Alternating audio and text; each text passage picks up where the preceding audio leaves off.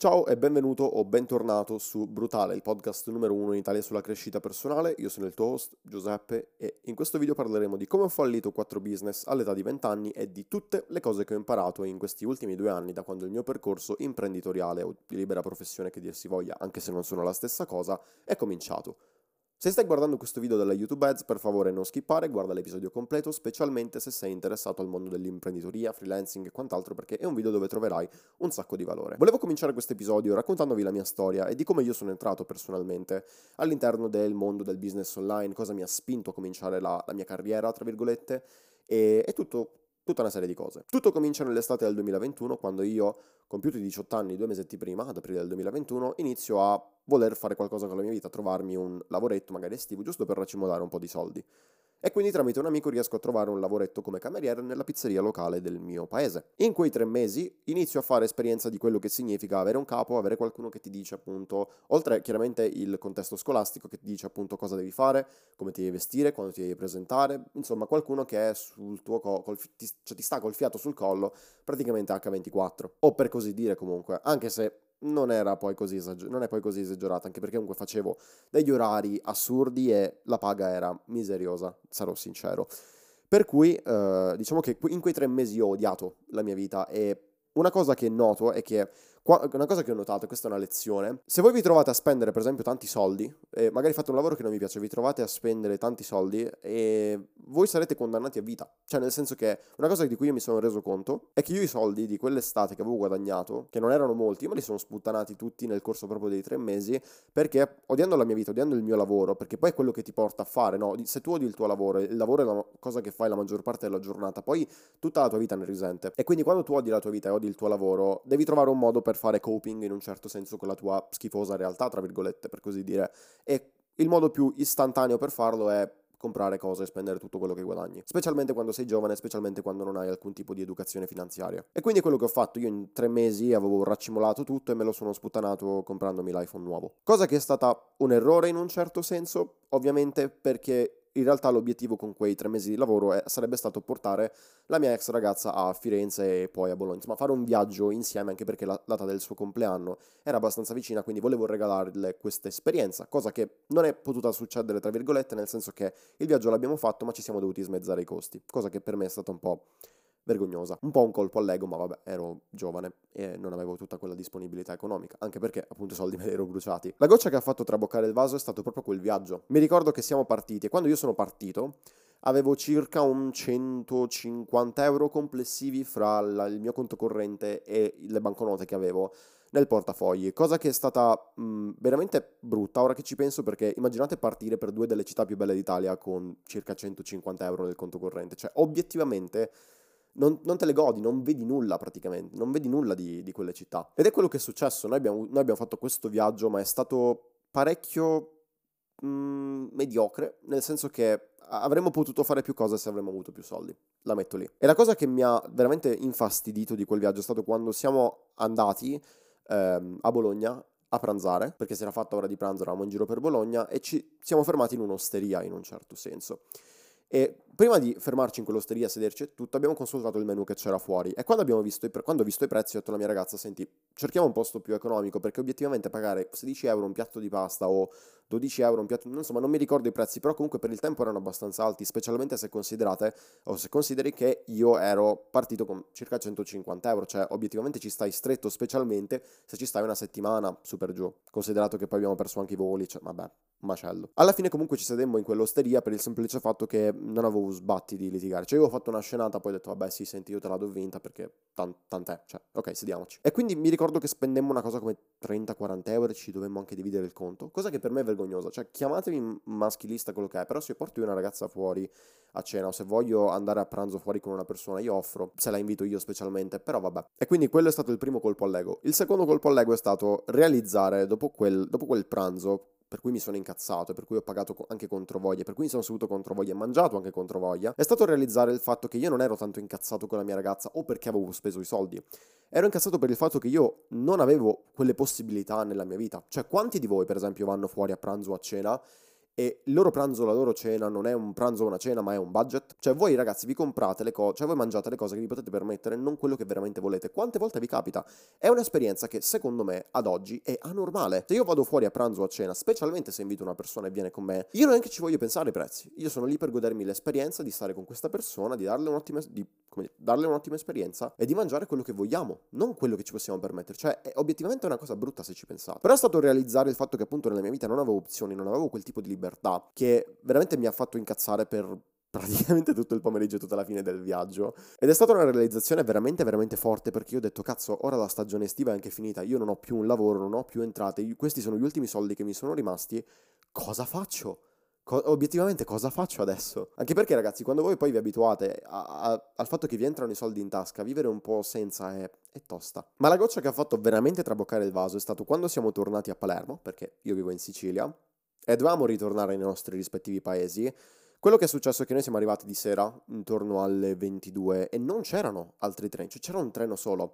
Il fatto è che io non avevo praticamente più soldi e non potevo fare il biglietto. E io non ho, non ho chiesto soldi alla mia ex ragazza, però ho letteralmente implorato il controllore, tipo un attimo in privato, quando ci ho, parlato prima di entrare sul treno, che lui era fuori, di farmi entrare perché letteralmente non avevo soldi, non c'erano altri treni dopo, dal momento che qui al sud i trasporti sono quelli che sono. E quindi è stato veramente, veramente umiliante. Il controllore è stato comprensivo, mi ha fatto andare, cosa veramente penso di essere stato fortunato quel giorno perché avrei potuto incontrare quello stronzo che mi diceva no, sai, tu ti resti qua. Però mh, mm, non, cioè, è stata un'esperienza veramente, veramente forte. Al punto che io quando sono tornato a casa sono scoppiato in un pianto isterico, folle, mi sono veramente incazzato tantissimo. Penso di aver preso a pugni qualcosa, il muro, boh, non, al punto che ho rischiato di rompermi la mano. Queste cose me le ricordo vivamente perché è stata una frustrazione veramente, veramente forte per me. E quello che è successo appunto è che ho realizzato questa cosa e io per un mese, oltre ad essermi lasciato poi con la mia ragazza, per un mese io sono stato completamente sconfitto da, da questa realizzazione. Ho detto, cioè sono caduto veramente, veramente in depressione. Al punto che poi ad una certa ho detto, guarda, io posso lasciare che questa cosa mi abbatta e dare la colpa al mondo e dire ah la vita è ingiusta qua e là e che schifo e siamo condannati a essere tutti degli schiavi e tutte queste brutte cose. Oppure posso prendere il redini in mano di questa situazione e, e, cambiare le cose. Ed è stato lì che ho cominciato ad affacciarmi al mondo del business online. Solo che io al tempo non, non, mi, non mi immaginavo neanche lì, cioè io non sapevo niente, non mi immaginavo neanche l'idea di avviare, cazzo ne so, un e-commerce o addirittura un'azienda, cose del genere. Anche perché considerate che io ero ancora uno studente, quindi dovevo bilanciare gli studi con potenzialmente un'entrata part-time, però non potevo trovarmi un lavoro perché uno non lo volevo e due non sarebbe stato sostenibile nel lungo periodo, quindi ho detto ok, virare per l'online è sicuramente la soluzione migliore, cosa posso fare? Mi sono ricordato del fatto che io, sin da quando ho 12 anni, praticamente monto video, perché io apro e chiudo canali a random da una vita, visto che fare lo youtuber è il mio sogno nel cassetto, e quindi quello che è successo è stato che io ho detto ok, io so montare video, ho un Mac, ho Final Cut Pro craccato, ma non è che posso farci qualche soldo con questa cosa così. E, quindi, e lì poi ho scoperto Fiverr praticamente. E quello che è successo è che mi sono messo lì e ho listato, ho messo in vendita insomma su quel sito lì la mia skill da video editor. Voi pensate che subito, sin dal day one, siano arrivati clienti? Assolutamente no. C'è stato tipo un periodo di due mesi dove non ho visto niente. Ho detto, sta cosa non funziona, io non so che fare veramente. E, ed è stato lì che poi in realtà il colpo di fulmine è arrivato in un certo senso, è il mio primo cliente in assoluto, con cui collaboro tutt'oggi. Ciao Giuseppe, sono sicuro che stai ascoltando questo episodio. Ti devo veramente tantissimo perché grazie a te non mi sono arreso, anche se devo essere sincero non mi sarei arreso a prescindere perché ero determinatissimo a far funzionare le cose, però ricevere quel, quel primo cliente quando sei lì sull'orlo di dire sta cazzata del business online, del fare soldi online non funziona e poi ti arriva ti dà quella carica che no, non ti aspetti. Ed è stato lì che appunto ho cominciato a montare video in un certo senso e a cominciarmi a, interfacciar- a cominciare a interfacciarmi un po' con i clienti e capire questa cosa e dire ok come si gestiscono i clienti, come si gestiscono gli ordini, come si fa, com- come si montano i video, che cosa che era difficilissima perché comunque quando hai delle direttive precise magari da un cliente e gli devi consegnare magari il progetto esattamente come lo vogliono loro e quant'altro, è, è, difficile perché tu magari se sei abituato a montare video passi dal fare quello che ti pare al dire ok questo video lo devo montare così ma magari quell'effetto, quel, quella cosa particolare non la sai fare. Quindi poi è tutto un processo dove tu impari cose nuove, impari a seguire delle direttive precise, consegnare il miglior progetto possibile nel minor tempo possibile, a farti rispettare, a farti ben volere in un certo senso e essere professionale, essere eh, affidabile e quant'altro. Ed è un processo veramente bello, è difficile però è un processo veramente bellissimo. E è una cosa che mi ha dato veramente una carica assurda, specialmente quando poi è diventata una cosa consistente e ho cominciato a fare, perché poi comunque una cosa tira l'altra, sono arrivati i primi clienti in generale, quindi ho cominciato a fare una cosa come, all'inizio vendevo i miei servizi per veramente centesimi, cioè sincer- sarò sincero, non mi facevo pagare tantissimo, però il fatto è, ho cominciato a vendere, a vendere i miei servizi e, mm, e, ho cominciato a fare quei primi soldi online, ragazzi è bellissimo, cioè è tutta un'altra sensazione quando voi lavorate per voi stessi e cioè, i soldi ve li sudate, ma ve li sudate davvero nel senso che voi siete gli artefici del, del, del, vos- della vostra entrata in un certo senso. La, la butto lì con, con, un discorso così, con una frase così generale, però questo è. E quindi è veramente, veramente bello. Lì ho cominciato a fare i primi 500-600 euro online mentre facevo lo studente comunque e questa cosa mi aveva preso tantissimo al punto che ho detto io, io la voglio scalare, io voglio di più. Solo che al tempo commisi un errore, cioè che io mh, mhmm, non capivo niente in un certo senso di come si scalava un'attività. Quindi io ero lì che, cioè per scalare intendevo, modifica in continuazione il pacchetto di servizi su, su Fiverr, ottimizzalo per l'SEO, così che più gente ti trova, vendi una cosa particolare e quant'altro. E una cosa che ha semi funzionato, però sappiamo benissimo che il modo per scalare queste cose non è stare lì a farsi le menate su Fiverr è, ok, metti il tuo sito, cioè creati un sito web, un portfolio, fai le ads e quant'altro, eh, lì è un modo migliore per scalare, magari fai outreach alle aziende in DM su Instagram, però non si scala, ok, um, facendosi le menate e ottimizzando al meglio la gig su Fiverr, però è quello che ho provato a fare e in un certo senso ha funzionato, al punto che comunque io poi lì avevo cominciato a guadagnare anche i miei primi 1000 euro costanti al mese online, che era una cosa assurda e lì ho cominciato a sentirmi la minchia lunga, sarò sincero. E, ed è stato lì che ho avuto il primo crash in un certo senso perché io ho cominciato a scuola a non volerci veramente andare più, ero tipo cazzo ma sta cosa online funziona, però io al tempo non, continuavo a non capire niente di finanza personale, no? Quindi io nel momento in cui vedevo i primi soldi che mi arrivavano, voi pensate che io me li sapevo gestire, voi pensate che io sapevo cos'era un budget, sapevo come gestire il flusso di cassa in un certo... Se, ciao! Ho cominciato quindi a spottanarmi e comprarmi l'iPhone nuovo il computer nuovo e la, tutte le apparecchiature che mi serviva e a fare cambio e scambio di telefono e comprare l'iPad e poi rivenderlo e poi fare il reso. Cioè, un macello, io quei soldi, i primi soldi online io non li ho visti proprio. Cioè, mi ricordo che mi sono sputtanati tutti. Tutti. Tutti, da, dal primo centesimo all'ultimo. Ero veramente irresponsabile, non c'ero. Però penso sia una cosa normale, ragazzi, perché è, una, è un'esperienza che serve in realtà. Perché poi passate dal fare zero a fare un po' è normale che voi vi sentite la minchia lunga anche rispetto ai vostri coetanei che sono ancora lì a scuola e che voi percepite come inferiori a voi solo perché voi state facendo qualche soldo online, cosa che è assolutamente egoista, non, cioè, non, cioè, non è una cosa importante, non è quello che vi rende migliori rispetto a, ai vostri coetanei, sarò sincero. Però questo è, e quindi io avevo cominciato a... Um, spendere, espandere e quant'altro e mi sono ritrovato sempre a, in questa rat race in un certo cioè a continuare a lavorare per soldi e all'inizio normale però questo è. Finché non ho cominciato a essere sincero a annoiarmi un po' del, del mondo del video editing volevo iniziare a virare su qualcosa che mi desse la possibilità di guadagnare anche mentre io non stavo lavorando. E quindi cosa ho fatto? Ho aperto un canale YouTube sulla crescita personale due anni fa. Progetto che era partito bene però io non capivo un cazzo. Cioè io non avevo l'esperienza, a 18 anni non avevo quell'esperienza di potermi mettere lì e di insegnare alle altre persone. Sarà anche una questione di credenze della serie che era una cosa che io credevo, però obiettivamente ragazzi dai, a 18 anni che esperienza vuoi avere? Adesso a 20 anni mi sento in una posizione migliore perché comunque in questi ultimi due anni mi sembra di aver vissuto tre vite diverse, ho fatto veramente tante esperienze, ho studiato un botto, ho imparato un sacco di cose, per cui adesso sono in una posizione migliore, sarò sincero, e io credo fermamente di poter mettermi qui a influenzare le altre persone.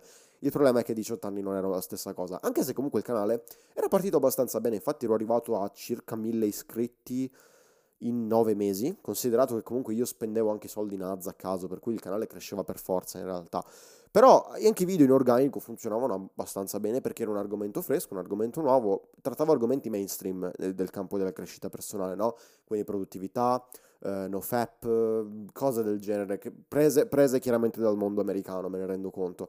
Però questo era, e il canale era cresciuto anche abbastanza vertiginosamente, tra virgolette, al punto che poi quel senso di vergogna, e perché non ero competente, si vedeva, e in più anche il fatto che mi arrivavano un botto di commenti negativi, ho deciso di cambiare topic. Al tempo il mio ego era abbastanza più fragile, la mia autostima era abbastanza più fragile, per cui non sapevo in realtà gestire bene i commenti negativi. Ad oggi me ne frego, cioè se voi prendete un video mio out of context e ci fate un reel dove dico magari una cosa un po' osè e mi arrivano i messaggi in DM di ah sei un coglione, non mi interessa, cioè non, non vi cago neanche. Però il fatto è, al tempo non, non era una cosa a cui ero abituato in un certo senso e quindi ho deciso di non chiudere il canale ma di cambiare topic e di passare a fare video sulla tecnologia perché io pensavo che la tecnologia fosse una delle mie più grandi passioni d'altronde era la cosa su cui spendevo più soldi giusto?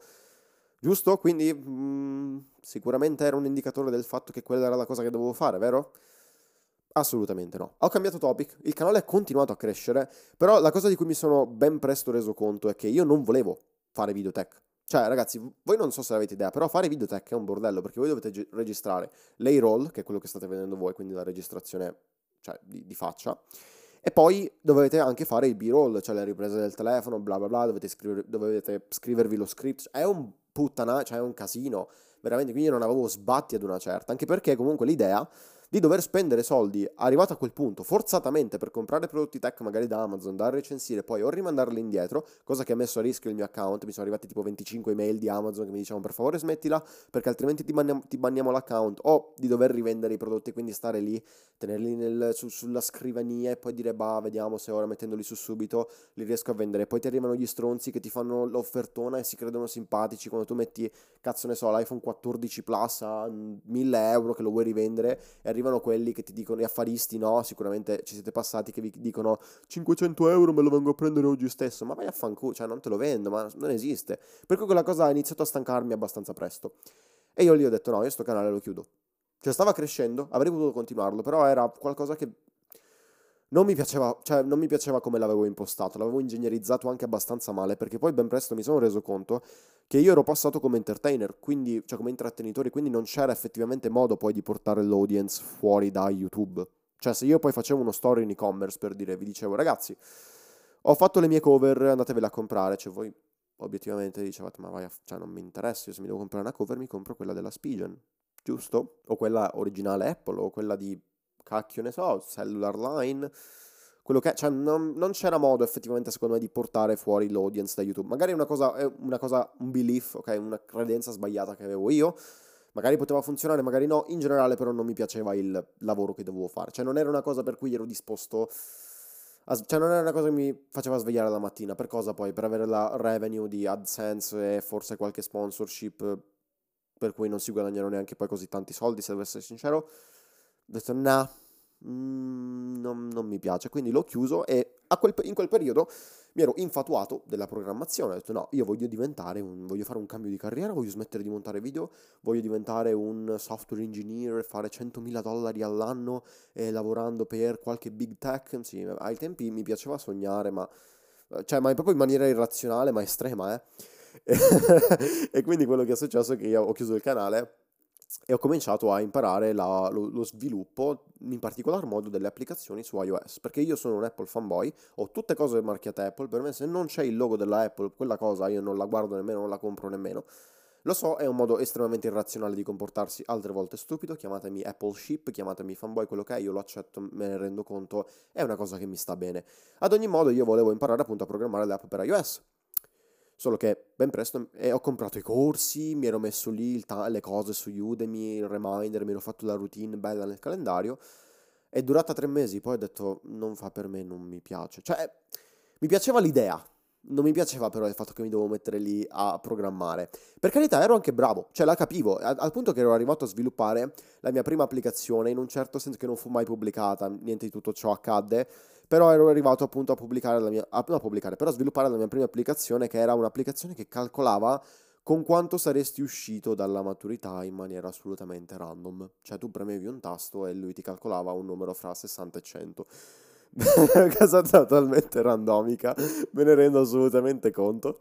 Però cioè, mi, ha messo, mi, ha, mi ha insegnato diverse cose in realtà su Swift. Cioè io Swift me lo ricordo ancora un po', mi piaceva l'idea di diventare un programmatore. Non mi piaceva però tanto mettermi lì. Era una mancanza di disciplina, però me ne rendo assolutamente conto. E, è stato, e questo è stato sempre il mio problema, la mancanza di disciplina. Cioè io sono sempre stato bravo a scuola, Quando però nel 2018 sono stato bocciato per la prima volta, anche per tutta una serie di cose che sono successe nella mia vita personale, io poi cioè, mi sono rotto il cazzo, non avevo più voglia, cioè, avevo perso quella disciplina in generale per tutto. E quindi per me quella cosa mi devo mettere lì un'ora al giorno a, a studiarmi coding, cioè a studiarmi Swift, eccetera, non mi stava bene. Magari ci ritornerò, tipo magari quando sono più vecchio, di, ho fatto i milioni e sono bello pensionato, ho detto, boh, non so che fare del mio tempo, ma sì, ritorniamo a imparare Swift tanto per.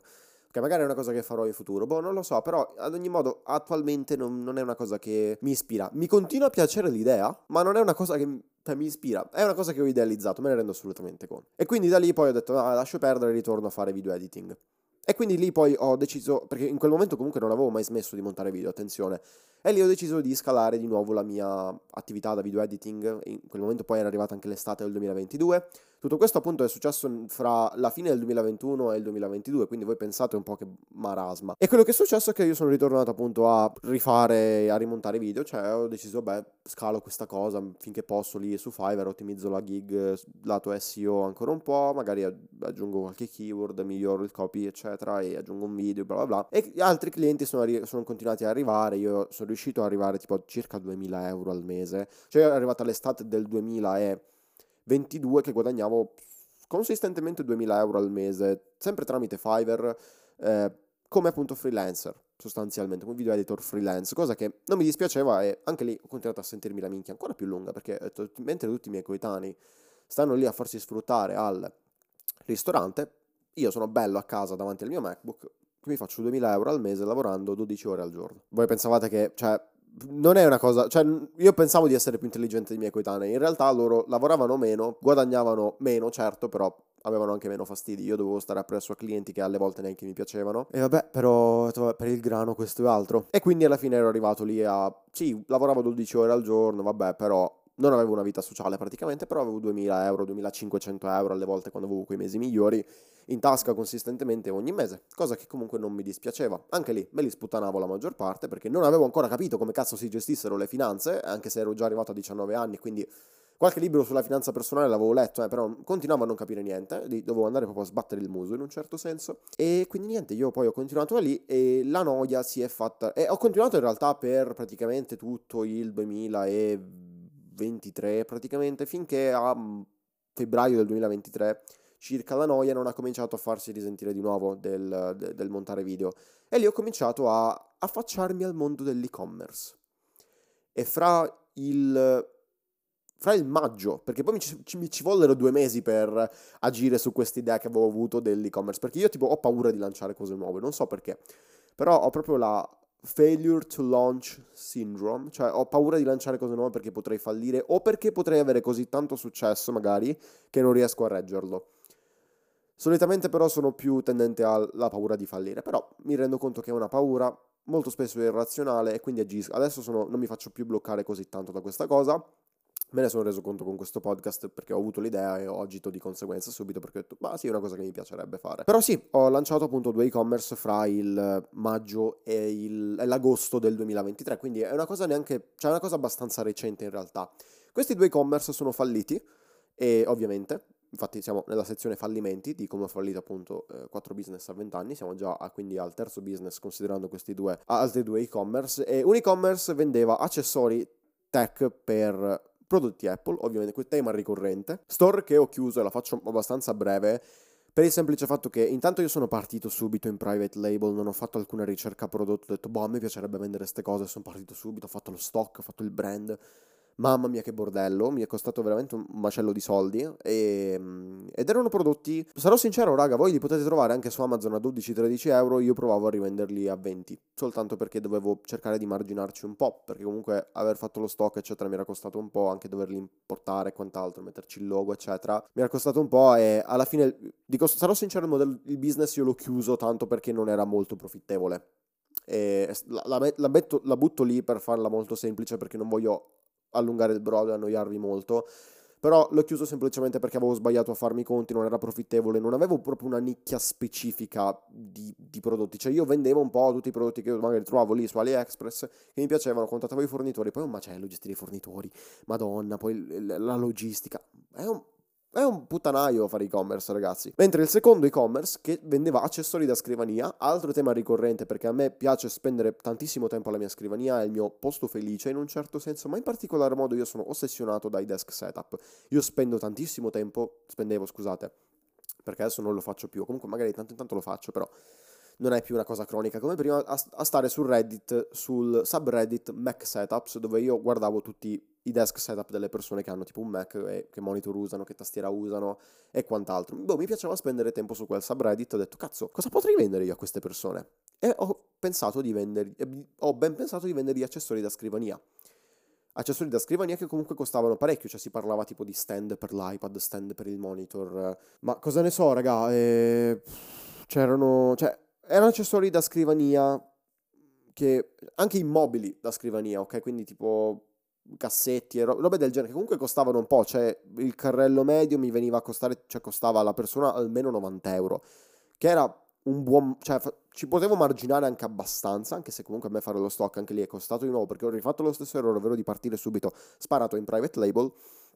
e, uh, e quindi di base mh, lo store non ha funzionato. Quello store lì non ha funzionato perché, ok, in quello store i margini erano discreti, quindi poteva funzionare, anche con tutta la questione acquisizione clienti, eccetera, tramite le ads che non mi veniva a costare comunque poi moltissimo. Quindi quello store lì avevano, aveva buoni, buoni margini.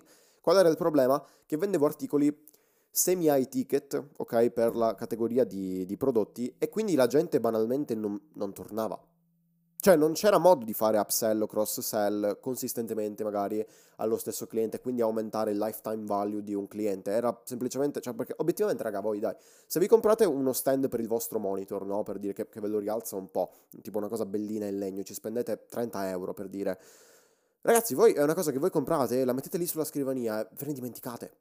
Cioè, voi non tornate sullo store a ricomprarvi un'altra cosa. Anche se io, vi metto, anche se io mettevo, per esempio, le suggestions eh, quando la gente metteva nel carrello un articolo, no? Della serie. Insieme a questo articolo le persone comprano anche XY, articoli XYZ. Era molto difficile far aumentare il carrello medio alle persone, anche se comunque gli articoli venivano eh, posizionati strategicamente. Cioè, l'articolo che io tentavo di fare L'upsell o comunque il cross-sell costava ovviamente meno di quello che, che, la persona già stava spendendo per l'articolo principale che voleva comprare, in modo che la percezione fosse, ma sì dai, sto già spendendo 30 euro, cosa mi costa comprare questa cosa per 12, per dire, a che ci sono. Quindi quello non era il problema, il problema era che semplicemente la gente non ritornava più, quindi la challenge era trovare sempre nuovi, nuovi, nuovi, nuovi clienti. E si spendevano veramente un bordello di soldi in ads, anche perché erano articoli abbastanza di nicchia, e quindi, cioè, quello store ha fatto veramente pochissime vendite. Quello delle cover, ok, degli accessori in generale per, uh, per l'iPhone o per i prodotti Apple, ha fatto più vendite, ha fatto una cosa come una trentina di vendite, però i profitti erano veramente bassi.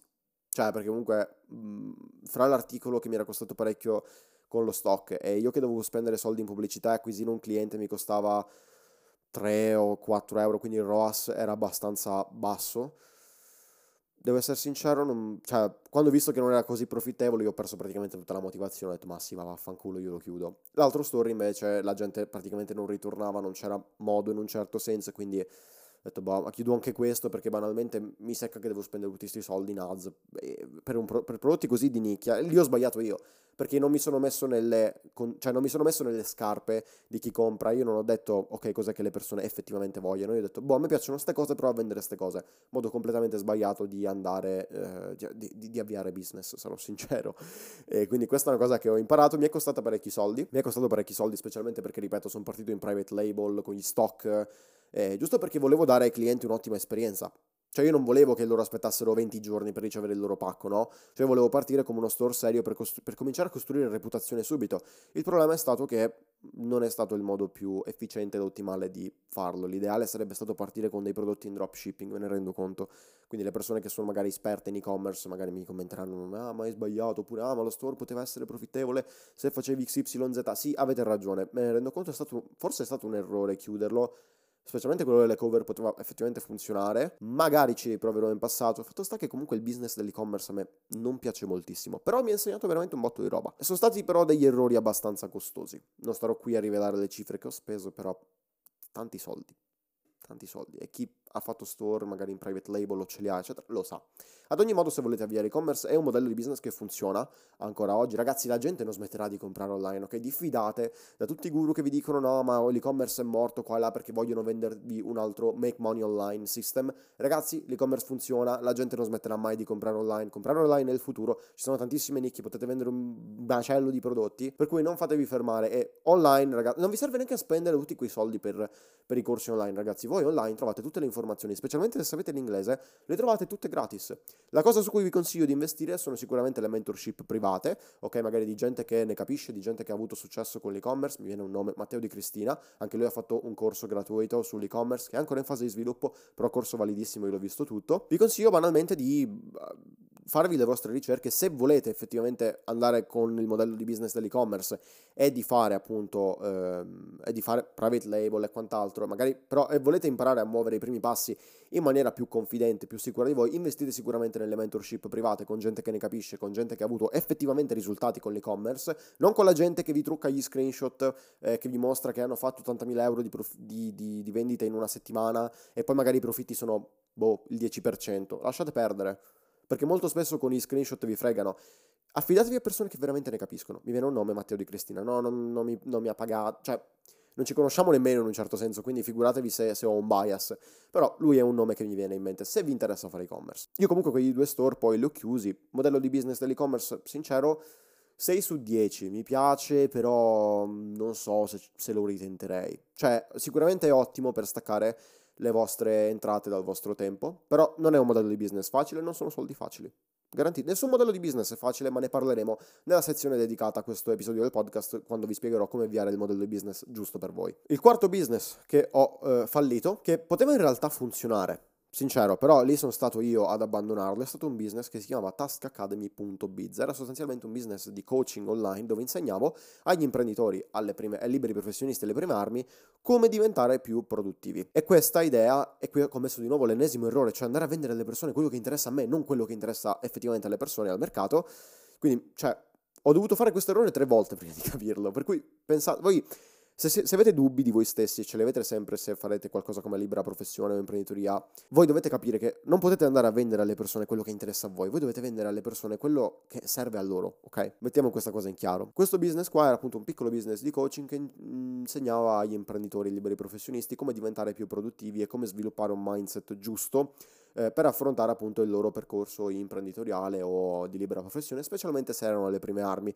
Questa idea mi è venuta dal fatto che io pensavo che la gente avviasse eh, business online a destra e a manca, cosa che non è assolutamente vera, perché malgrado noi vediamo ovunque no, questi guru che dicono ah, più di mille persone, blah. sì ragazzi, però cioè, la gente normale, comune, comune, specialmente i ragazzini, non si mettono lì a avviare business online, loro hanno, sono, si mettono lì su TikTok e sprecano tutto il loro tempo, giocano a Fortnite, quello che cioè sono veramente poche in realtà, nella realtà dei fatti, le persone che avviano business online e sono veramente poche le persone che hanno bisogno di quel tipo di, info- di, di, formazione a livello di produttività e mindset. Cioè, è una cosa di cui hanno assolutamente bisogno, però loro non lo riconoscono. Lì magari la bravura sarebbe stato convincerli del fatto che eh, avevano bisogno effettivamente del, de- del mio coaching, perché comunque il mio coaching era abbastanza valido, nel senso che in 21 giorni io ti davo tutti gli insegnamenti che ti servivano, lato mindset, lato produttività, questo sia dall'alto della mia esperienza, sia dal fatto che io mi sono formato con, tramite formatori di livello vera- anche internazionali e ho comprato tantissimi, io ho speso un macello di soldi nella mia formazione, ok?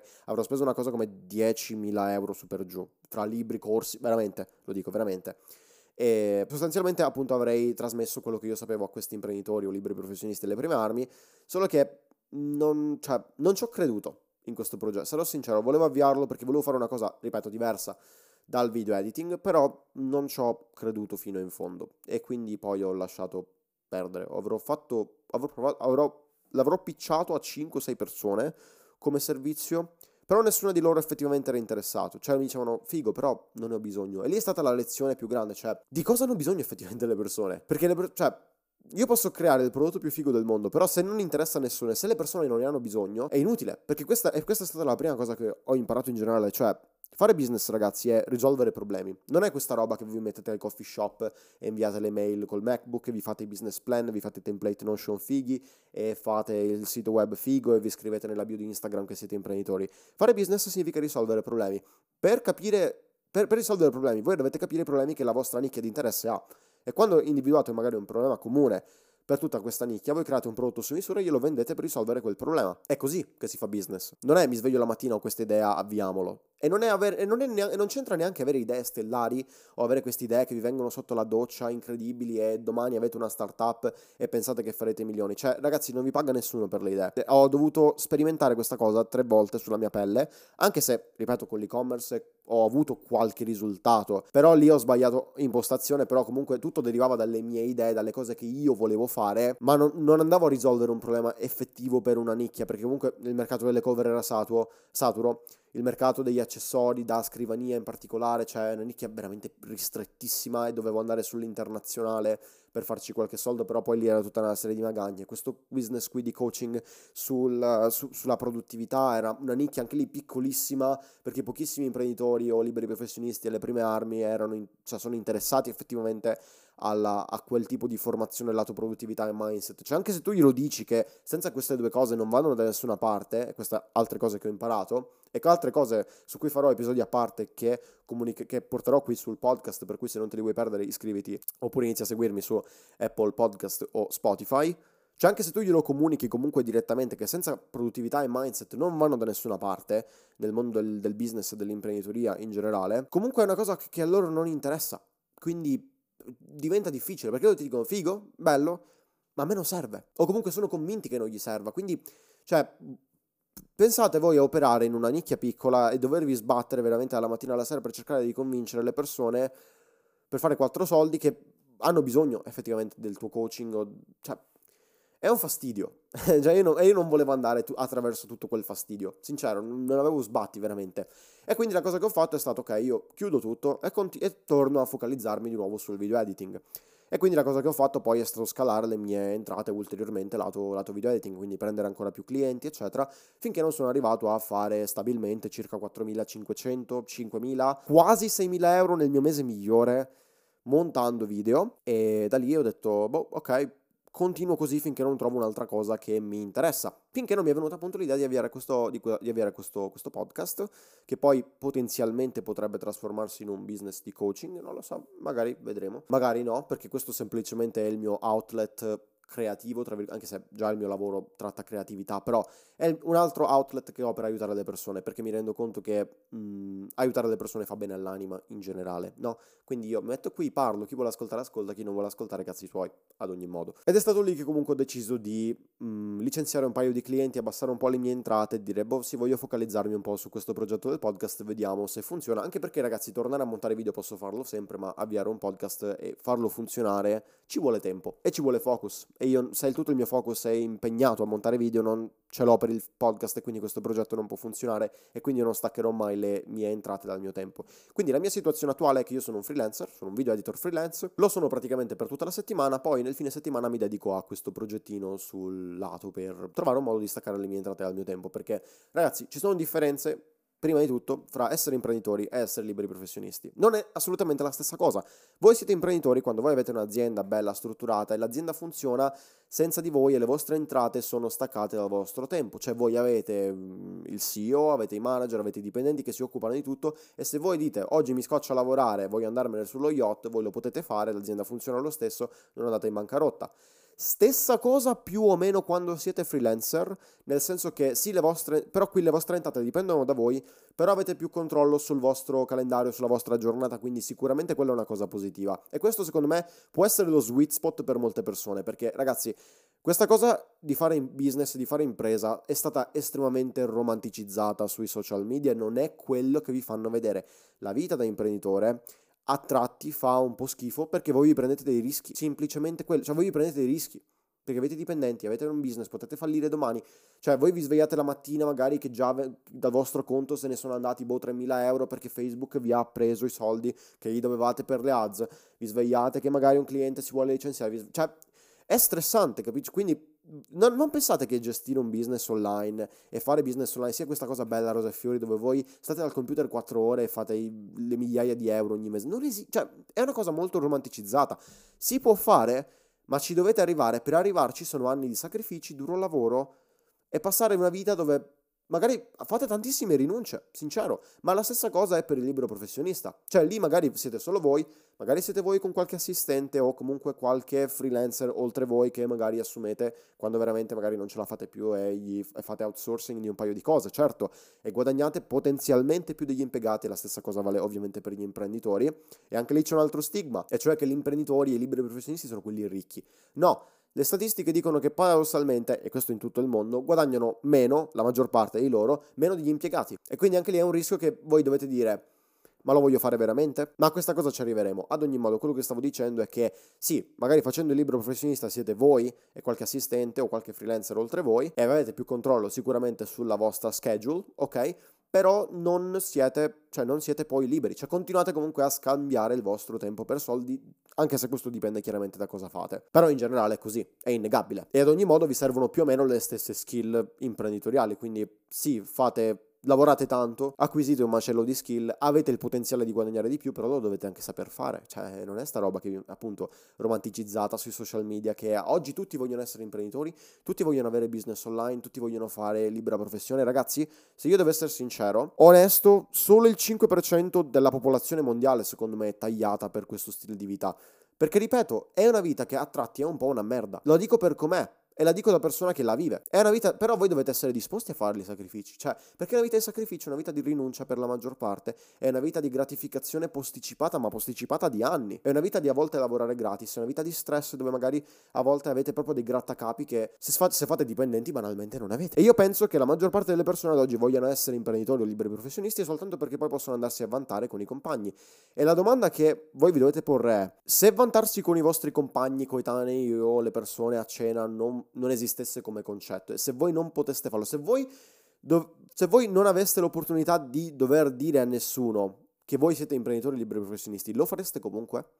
Questa è stata la domanda che per me ha cambiato tutto. Perché io ho detto, boh, onesto, sincero, io lo vorrei fare. Perché la cosa che per me è più importante è avere libertà e controllo su- sulla mia vita. A me non me ne frega di dover impressionare gli altri. Quando ho cominciato, sì. Però più vado avanti, più mi rendo conto che la cosa importante per me è avere controllo sulla mia vita. Che poi io ci arrivi come libero professionista o come imprenditore, questo dipende chiaramente anche dagli obiettivi finanziari che mi pongo e da cosa effettivamente voglio fare, ma la cosa più importante per me è avere controllo sulla mia vita. Quindi anche se io non potessi dirlo a nessuno che sono imprenditore o libero professionista, quello che è, a me andrebbe bene comunque, cioè io lo farei comunque. Per molte persone non è così, molte persone vedono che fare business online è una cosa romanticizzata, pensano che sia facile, pensa che, pensa, si pensa che lo possano fare tutti, quando non è così, toglietevelo dalla testa, e quindi vogliono avviare il business solo per potersi andare a vantare con gli amici o scriverlo nella bio di Instagram, oppure pensare che in due mesi arriveranno a vivere a Dubai e potranno postare le foto come lo fanno tutti. Non è quella roba là, scordatevelo, non ci pensate nemmeno. E un altro piccolo rant che volevo fare è che le persone si confondono. Le persone pensano che per avviare un business, cioè tu prima devi aprire la partita IVA e fare tutte queste cose legali e poi apri il business. Mi spiace dirvelo, però siete stupidi. Cioè, perché i business funzionano con i soldi, i business funzionano con il cash flow, con il flusso di cassa, chiamatelo come volete. Quindi se voi non avete nessuno che vi paga, voi non potete aprire un business. Cioè, voi prima dovete assicurarvi che il vostro prodotto o servizio interessi a qualcuno, che ci sia una nicchia, che, vi, che, la gente vi paga, che avete un flusso di cassa costante, poi forse aprite la, cioè, poi aprite la partita IVA. Voi dovete assicurarvi prima che sia una cosa più o meno semi-stabile, e poi aprite la partita IVA, poi andate legali. Io, per esempio, per i due store e-commerce che ho avviato, che sono falliti, non ho aperto la partita IVA come artigiano commerciante, meno male, perché a quest'ora avrei ancora lo stato sul collo che mi chiede soldi che io non ho perché il business non ha funzionato, perché il business non ha fatturato praticamente niente e quindi voi immaginate magari la situazione di dover dare soldi allo Stato per un'attività che non esiste e che non fa soldi, siamo fuori, cioè, fuori di testa. Quindi non vi confondete ragazzi, per avviare un business prima dovete trovare un prodotto, cioè prima dovete trovare una nicchia che vi interessa, risolvere un problema comune per quella nicchia, assicurarvi di avere un po' di flusso di cassa e poi andate legali. Ma prima di allora, scordatevelo. Prima di allora focalizzatevi sui primi tre passi. Fine dei due piccoli rant. Adesso ci focalizzeremo sulle cose che concretamente ho imparato. Ho una lista di bullet points. Io guardo spesso il mio computer proprio perché io le note, io ho la memoria molto a breve termine, il mio difetto più grande. E quindi io le cose me le scordo. Considerate che io per fare questi episodi ci metto tipo due settimane, ma perché i bullet point mi vengono tipo a random durante la giornata quando ci penso, no? Quindi io me li devo scrivere perché altrimenti mi scordo. E tant'è che questa tipo è la terza volta che registro questo video perché mi vengono sempre nuovi bullet point e poi dico ok, vabbè, devo rifare il video. Partiamo con la carrellata di cose che ho imparato. La prima è che io personalmente amo il mondo del business. Questo perché intanto uno si ricollega alla cosa che ho detto prima, cioè anche se io potessi non dirlo a nessuno che faccio business o comunque impresa online o libera professione online, Io lo farei comunque perché amo il business, principalmente il mondo del business in generale, perché forza la tua crescita personale. È incredibile, ma voi quando cominciate a fare business online, voi andate attraverso un percorso di trasformazione proprio a livello personale, come persone, diventate persone tutte di un pezzo, diventate persone diverse, diventate persone più serie, più responsabili. Voi non avete, io penso di avere tipo 40 anni a livello di, di, di mentalità. Non è una cosa per vantarmi, però è vero, un po' perché sono stato forzato a crescere velocemente per le mie condizioni di vita in generale sin da quando sono nato, però un po' perché facendo impresa online o comunque avendo un'attività online, anche se si tratta solo di libera professione, eh, faccio solo video editing online, però è una cosa che ti forza a crescere personalmente, ti fa diventare più serio, più responsabile, ti fa diventare più attento in generale. Per carità, capitano sempre gli scivoloni, siamo umani, non, si, non, possiamo essere perfetti. Però rispetto a non cominciare proprio, rispetto a non fare queste cose, cioè io mi chiedo, se io non avessi cominciato, probabilmente sarei ancora la stessa persona che ero due anni fa. E quindi questa è la cosa che più mi piace in assoluto del mondo del business, cioè ti forza a... cioè oltre chiaramente a alle ricompense a livello monetario che, che puoi avere se sei bravo a fare impresa online, è più il fatto che um, cioè, ti forza a crescere personalmente. E quando tu pensi di aver raggiunto il limite, quando tu pensi di aver raggiunto il tetto, e dici cazzo questa cosa non potrei farla meglio di così o non potrei lavorare di più o non potrei lavorare più in maniera focalizzata di come sto lavorando, ecco che tu scopri che c'è un altro livello, magari tramite un percorso di formazione, magari tramite esperienza, cioè ci sono sempre nuovi livelli da scalare, sempre nuove cose da, che puoi scoprire di te stesso, sempre nuove cose che puoi affrontare, sempre nuove cose che appunto puoi capire e fare tue. Ed è questo secondo me la cosa più bella in generale di fare soprattutto appunto business o impresa online che dir si voglia. Quindi questa è la cosa che io più in assoluto amo, è la prima cosa che ho imparato in generale. Io non, cioè io non mi ricordo, se io dovessi guardare o parlare con la versione di me di due anni fa, io non, non mi ci rispecchierei, non, non la conoscerei proprio sarò sincero. La seconda cosa che, devo, che ho imparato, e questa è un po' una cosa che un po' vi spezzerà il cuore o vi farà stare un po' male, però non me ne frega. Il fatto è la, è la seguente, cioè tu attualmente come sei non puoi raggiungere i tuoi obiettivi. Questa è una cosa per cui io ho litigato con tantissime persone nella mia vita che mi hanno accusato di essere cambiato o cose del genere e io dicevo, il problema non sono io che sono cambiato, il problema sei tu che non sei cambiato. Cioè il fatto che tu mi stia accusando del fatto che io sono cambiato dice più cose su di te che su di me. E questo deriva dal fatto che tu attualmente come sei appunto non puoi raggiungere i tuoi obiettivi. Io ben presto ho capito che se io voglio arrivare a, a un determinato risultato, esempio economico, tipo 30.000 euro al mese, per dire, io devo diventare la persona che guadagna 30.000 euro al mese. Cioè io non devo fare le azioni che la persona che guadagna 30.000 euro al mese fa. Io devo sviluppare il carattere prima di quella persona lì, perché io posso fare tutte le azioni, ma se io non ho il carattere, nel momento in cui qualcosa va storto, io n- non so più come gestirla. E quindi la cosa più importante, questo si ricollega anche al punto di prima, cioè fare business vi cambia come persone, ma vi, cioè, vi fa crescere proprio caratterialmente. Ed è quello che vi porta poi ad avere determinati risultati. Non è tanto ciò che fate. Perché ragazzi, qualsiasi modello di business, qualsiasi nicchia può funzionare. È una cosa che riguarda il vostro carattere. E la cosa che io ho ben capito è che devi cambiare e devi diventare la persona che è capace di raggiungere gli obiettivi che tu adesso vuoi. Perché se tu, come sei adesso, andassi già bene per avere gli obiettivi che vuoi, ce li avresti già, ma, non, ma da mo, cioè, ma, ma da un pezzo in realtà. Se io voglio avere la, la, la, tartaruga, cosa su cui sto lavorando, perché ci tengo molto anche al mio fitness, alla mia forma fisica in generale, io devo diventare la persona che è capace di ottenere la tartaruga. Non devo fare gli addominali e basta, perché devo avere anche il carattere, devo avere anche la disciplina della persona di andarsi a allenare ogni giorno, di mangiare bene, eccetera, di non, di non sforare, di non fare stronzate la tua dieta, soprattutto e quindi diventare a sviluppare il carattere di quella persona che mi può portare ad avere quel risultato. Perché se io mi alleno e basta, cioè è una cosa fine a se stessa. Non, non è detto che mi porterà ad avere il risultato, ma se io sviluppo il carattere automaticamente farò, e la mentalità soprattutto, automaticamente farò delle azioni che mi porteranno ad avere quel risultato. E quindi questa è la prima cosa che dovete capire. Io questa, per questa cosa, ripeto, ci ho litigato, specialmente con il mio migliore amico non, non, parliamo più, non siamo più amici, perché è una cosa su cui veramente andavamo in contrasto e lui penso che ancora oggi non abbia capito il fatto che se lui vuole avere risultati nella cosa che gli interessa, deve cambiare. E lui era una persona estremamente, per esempio, restia al cambiamento e è una cosa che mi stava sulle palle. È una cosa che ha fatto finire la nostra amicizia perché onestamente io non, non, non ne potevo più di essere trattenuto da, da, questa persona che mi diceva e mi accusava costa- consistentemente di essere cambiato. Grazie al cazzo voglio, voglio delle cose diverse nella mia vita perché se, se, se io andassi bene per come già sono, ce, ce le avrei già. E evidentemente non è così, e quindi significa che devo cambiare se voglio risultati diversi. E siccome per me avere risultati nella vita è la cosa più importante, la mia crescita personale è la cosa più importante, vivere la quali- cioè avere la qualità di vita, non dico migliore possibile, però arrivare ai miei standard, perché io sono anche responsabile so cosa voglio dalla vita, e attualmente non ce l'ho, quindi significa che devo diventare la persona che può permettersi di avere quelle cose lì, significa che devo cambiare. E quindi non, cioè, ne avevo abbastanza e ho chiuso l'amicizia, però questo è per dirvi, sì, dovete cambiare. E l'altra cosa che ho imparato, ragazzi, è che voi nel, corso, nel, vostro percorso di crescita personale o comunque quando decidete di diventare imprenditori liberi professionisti, perché volete fare più soldi, perché volete una qualità della vita migliore, perché volete essere i vostri capi e non volete avere rotture di coglioni, voi perderete anche tante persone. Molte persone non vi capiranno, molte persone non saranno disposte a arrivare con voi in cima e va benissimo. Va benissimo perdere amici, va benissimo non, non riuscire più a capirsi con il gruppo di amici che avevate prima. Va benissimo se il sabato sera non uscite più, la domenica non uscite e state a casa perché dovete fare il sito web, dovete lavorare al funnel, dovete capire come fare business. Cioè, dove... va benissimo. Va benissimo perché queste sono le cose importanti per voi, per altre persone non sono importanti, le altre persone non sono disposte a capirvi e va bene così. E va bene così, perché le persone che vi, fa- che vi, stanno lì a fare il filo, ok, e vi dicono sei cambiato, eccetera, non contano davvero nella vostra vita. E le persone che contano davvero nella vostra vita non stanno lì a farvi il filo. E quelle sono le stesse persone che vi porterete in cima. Io devo essere sincero, raga, amici stretti, con cui mi conosco da una vita, che hanno sempre apprezzato i miei cambiamenti, e ne ho solo una, la mia migliore amica Irene, che saluto se sta guardando questo video, però, cioè, è solo lei, solo lei.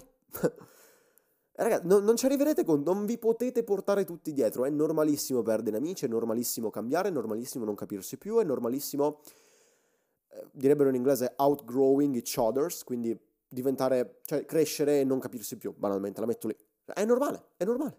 Va bene. L'altra cosa che ho imparato è che voi dovete smettere di fare cashing out delle vostre competenze attuali. Cioè, se voi imparate una skill, ragazzi, e arrivate a un certo livello monetario, non... la, la cosa peggiore che potete fare è veramente riposarvi e restare fermi sui vostri allori. La peggiore, madonna santa. Infatti io eh, sono stressato perché eh, da qualche... cioè mi sono reso conto che per esempio, il motivo per cui anche ho licenziato un paio di clienti e ho diminuito le mie entrate, perché non solo voglio focalizzarmi sul podcast, perché è un modo che ho per separare eventualmente, nel, appena funzionerà chiaramente, le mie entrate dal mio tempo. Però è anche una cosa che mi ha fatto capire che, per esempio, il massimo che io valgo attualmente come video editor sono 5.000 euro al mese, 6.000 euro al massimo, che è già un ottimo livello di successo, me ne rendo conto, per molte persone andrebbe bene, non è però il mio obiettivo finale a livello monetario, no? Quindi mi sono reso conto che io, se voglio diventare la persona che vuole raggiungere il mio nuovo obiettivo monetario, che non starò qui a dire quant'è, chiaramente, devo focalizzarmi sull'imparare a studiare per diventare quella persona. E la cosa migliore che potete fare appunto è smettere di fare, quando voi vi rendete conto che siete arrivati a un certo livello dove con le vostre competenze non potete andare oltre, la cosa migliore che potete fare è scalare un attimo le vostre entrate, liberarvi quanto più tempo possibile per imparare le cose che vi servono per scalare, ok, fare più soldi, per raggiungere i vostri nuovi obiettivi monetari. Quindi non, uh, come dire, riposatevi sugli allori, non mi ricordo neanche come si dice, in inglese rest on your laurels, però vabbè e, e focalizzatevi sull'imparare a studiare sempre. Le persone, cioè le persone di successo che io conosco studiano sempre, non stanno lì 24 ore su 24 a lavorare, molto spesso si formano, continuano a formarsi sempre, perché comunque il mondo del business online specialmente cambia, ok, ci sono nuovi trend, nuove cose, uno deve stare sempre sul pezzo, se stai lì a, stai lì a fare sempre la stessa cosa e arrivi a un certo punto in cui dici, boh vabbè a me va bene così e, e non ti aggiorni, non stai sul pezzo, sei a rischio, sei a rischio perché poi arriva il competitor che vende la tua stessa cosa, che ha la tua stessa nicchia, il tuo stesso prodotto, che però è aggiornato e te la mette in culo. Te, la dico per com'è. Quindi eh, focalizzarsi sull'imparare a studiare sempre, quindi smettere di fare cashing out delle proprie competenze attuali perché c'è sempre di più che potete imparare, sempre di più che potete fare, sempre di più che potete studiare. È quello che sto facendo io perché mi sono reso conto, ripeto, che io come video editor al massimo che posso fare sono 5.000 euro al mese senza cioè, eh, per arrivare a 5.000 euro al mese significa che devo lavorare tipo 7 giorni su 7, 12 ore al giorno e godermi veramente poco la vita o comunque avere molto poco tempo, cosa che non è molto salutare perché poi porta in burnout. Di recente sono andato in burnout, infatti. E devo focalizzarmi di più a imparare a studiare nuove competenze che mi possono permettere di uh, fare, non dico cose diverse, però di scalare le mie entrate, capire come fare più soldi senza che devo lavorare come uno, non dico come uno schiavo perché è una cosa brutta da dire, perché a me piace anche il mio lavoro, però è senza dover stare giorni interi davanti al computer perché poi ad una certa vi scocciate anche, lo dico per com'è. E una cosa che ho imparato inoltre, ed è una cosa che ho capito di recente, è che dovendo dire no a molte collaborazioni o comunque dovendo tagliare anche diverse collaborazioni è stato che voi avete successo quando i soldi che lasciate sul tavolo, raga, mm, vi, vi fanno stare meglio dei soldi che vi mettete in tasca. Questa cosa io non la capivo quando mi sono formato da, dai miei primi formatori che mi dicevano eh, guarda, cioè comunque diciamo nei corsi per esempio, guarda che arriverai a un punto in cui magari dovrai dire di no a delle opportunità perché devi eh, focalizzarti sul lungo periodo, devi capire, cioè devi dire no alle opportunità per esempio da 10.000 dollari per dire di sì a quelle da un milione, to, per dire. Perché? Perché eh, cioè, ragazzi, voi appunto, ripeto, avete successo quando i soldi che lasciate sul tavolo vi fanno stare meglio di soldi che vi mettete in tasca perché avete questa sensazione di potere, questa cosa dove non vi servono i soldi perché ve li siete messi da parte, perché ne avete già abbastanza, dove voi potete permettervi di dire no ai clienti, dire no alle persone che non vi piacciono, mandare a fanculo proprio quelle persone che vi stanno sul cazzo con cui lavorate, per dire, così che voi potete focalizzarvi sul lungo periodo, avete un attimo di tempo per respirare, dici tanto lo stile di vita me lo posso pagare, sono coperto, a posto, riducete magari le vostre spese per dire una cosa che si può fare, io l'ho fatto di recente perché dovendo tagliare appunto un po' le mie entrate, sono stato costretto, però va bene perché non è una cosa che mi pesa, cioè io già di mio non spendo molto, alla fine nel corso di questi due anni mi sono comprato tutto quello che volevo, per cui io non ho proprio desiderio di spendere soldi, né per viaggiare né per niente, quindi voglio, adesso voglio focalizzarmi per esempio sul lungo periodo, posso permettermi di farlo tagliando le mie entrate, studiando, imparando cose nuove che mi permettono poi di scalare. E questo mi ha permesso di dire no per esempio a tante persone che continuano ancora ad oggi a contattarmi via Fiverr e qui dico no, no, no non posso cioè, mm, non mi interessano, grazie lo stesso, sono pieno, sono a posto. Questa è una bella sensazione di potere, raga. Fa, vi, vi, fa sentire proprio le, le, palle grosse. Eh, ve la dico per com'è. Però io mi sento così. Cioè, io mi sento proprio le palle grosse quando dico no, non voglio collaborare, non, non mi serve, non mi interessano i soldi, non ce la faccio, non, no, no. Perché io valuto di più il mio tempo libero che ho per imparare cose nuove che mi possono permettere di fare 30.000 euro al mese fra tre mesi, un anno, sei mesi, boh, la, la, sparo chiaramente tempistiche a caso, però questo è, cioè io preferisco non st- restare fermo a 5.000 euro al mese ora, però tagliare un attimo, imparare cose nuove e dire, ok, ora ho le potenzialità per farne 30, 50, 100. Si può fare, cioè non sono numeri anormali, ok? Nel mondo del business un sacco di persone le fanno, se loro le possono fare, le posso fare anch'io, quindi io devo imparare e devo diventare soprattutto la persona che è capace di fare quella cifra di soldi, that's it e per farlo mi serve tempo e focus. Un'altra cosa che ho imparato, raga, è che il vostro focus e la vostra produttività sono veramente tutto. Questa era un po' appunto il, la cosa che avrei voluto trasmettere con quel business che ho menzionato, taskacademy.biz. Però è vero. Cioè ragazzi, voi quando, quando cominciate avete questa idea di voler fare business online, voi siete dei completi idioti. Cioè voi, ve la dico per come, ma voi non avete idea di come ci si organizza, di come, di come ci si organizza, di come si di come si dà priorità alle task giuste, di come si lavora. Vo- voi non avete idea. Voi ancora avete le notifiche sul telefono, avete ancora il telefono con i colori, avete tutta la schermata. Cioè, ma voi, voi pensate, dove pensate di andare? Se ancora nel 2024 per dire voi volete avviare un business online e avete le notifiche sul cellulare. Cioè, a chi volete fare paura? Io non ho le notifiche. Il mio telefono è in silenzioso e in non disturbare da due anni. E lo stesso vale per il mio Apple Watch, lo stesso vale per il mio iPad, lo stesso vale per il mio... Sempre non disturbare, sempre in... Io non, ho, non sento il mio telefono squillare o fare tipo bing bing da due anni. E i risultati si sono visti. Al punto che a volte la gente proprio mi, mi rimprovera. Sta... mi viene in mente per esempio di mia zia o di mia mamma che mi dice tu, tu non sei mai reperibile, tu non, non, la gente non ti può contattare. È vero. È vero, io non sono reperibile, io non rispondo mai subito. A parte quei casi fortuiti dove magari ho il telefono in mano e mi sta arrivando la chiamata, in quel momento non ho motivo di non rispondere, o quei casi dove apro WhatsApp e guarda caso mi è arrivato il messaggio subito, o Telegram vale lo stesso. No, oltre a quello io non, non, non, ho questa cosa dove per esempio rispondo, cioè, perché è una, è una distrazione, è più gra- la più grande distruzione al vostro focus che voi non, non avete idea, e vi serve focus, vi serve concentrazione. E vi serve non avere i social media, vi serve non avere le notifiche, vi serve magari mettervi il telefono in bianco e nero, vi serve spegnerlo, e vi serve la modalità aereo, e vi serve dire no alle persone, e vi serve imparare sistemi di produttività, e vi serve imparare come si prioritarizzano le cose, e vi serve imparare a capire come fare più in 4 ore che in 12 ore di lavoro. Vi serve. Vi serve, altrimenti non, non, non si può fare, non andate da nessuna parte. Vi serve imparare a delegare, vi serve imparare a gestire un team, vi, vi servono tutte queste cose. E non lo potete fare se siete costantemente distratti. L'esempio che mi viene appunto è tipo il dropshipper che si fa convincere dai corsi, vuole avviare lo store in e-commerce, però questa persona fino al giorno prima spendeva tipo tre ore ogni giorno su TikTok e ha letteralmente problemi a concentrarsi e mettersi due ore qui davanti al computer a costruire lo store.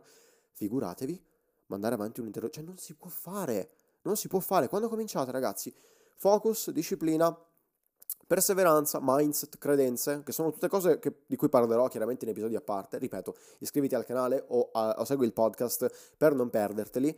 Sono tutte cose, sono veramente le cose che fanno l'80% del vostro successo. La dico per com'è. Cioè, ragazzi, non è la nicchia e non è, non è il mercato, non è il prodotto. Potre, alle volte potrebbe darsi, ma l'80% del vostro successo è dato da tutte, tutte queste cose che ho elencato, specialmente la perseveranza. Perseveranza io la intendo come sì, alzarsi e fare il lavoro sporco ogni giorno, anche se non avete voglia, anche se siete tristi, incazzati, le cose non vanno bene, ma io la intendo anche come restare consistenti in una nicchia sola.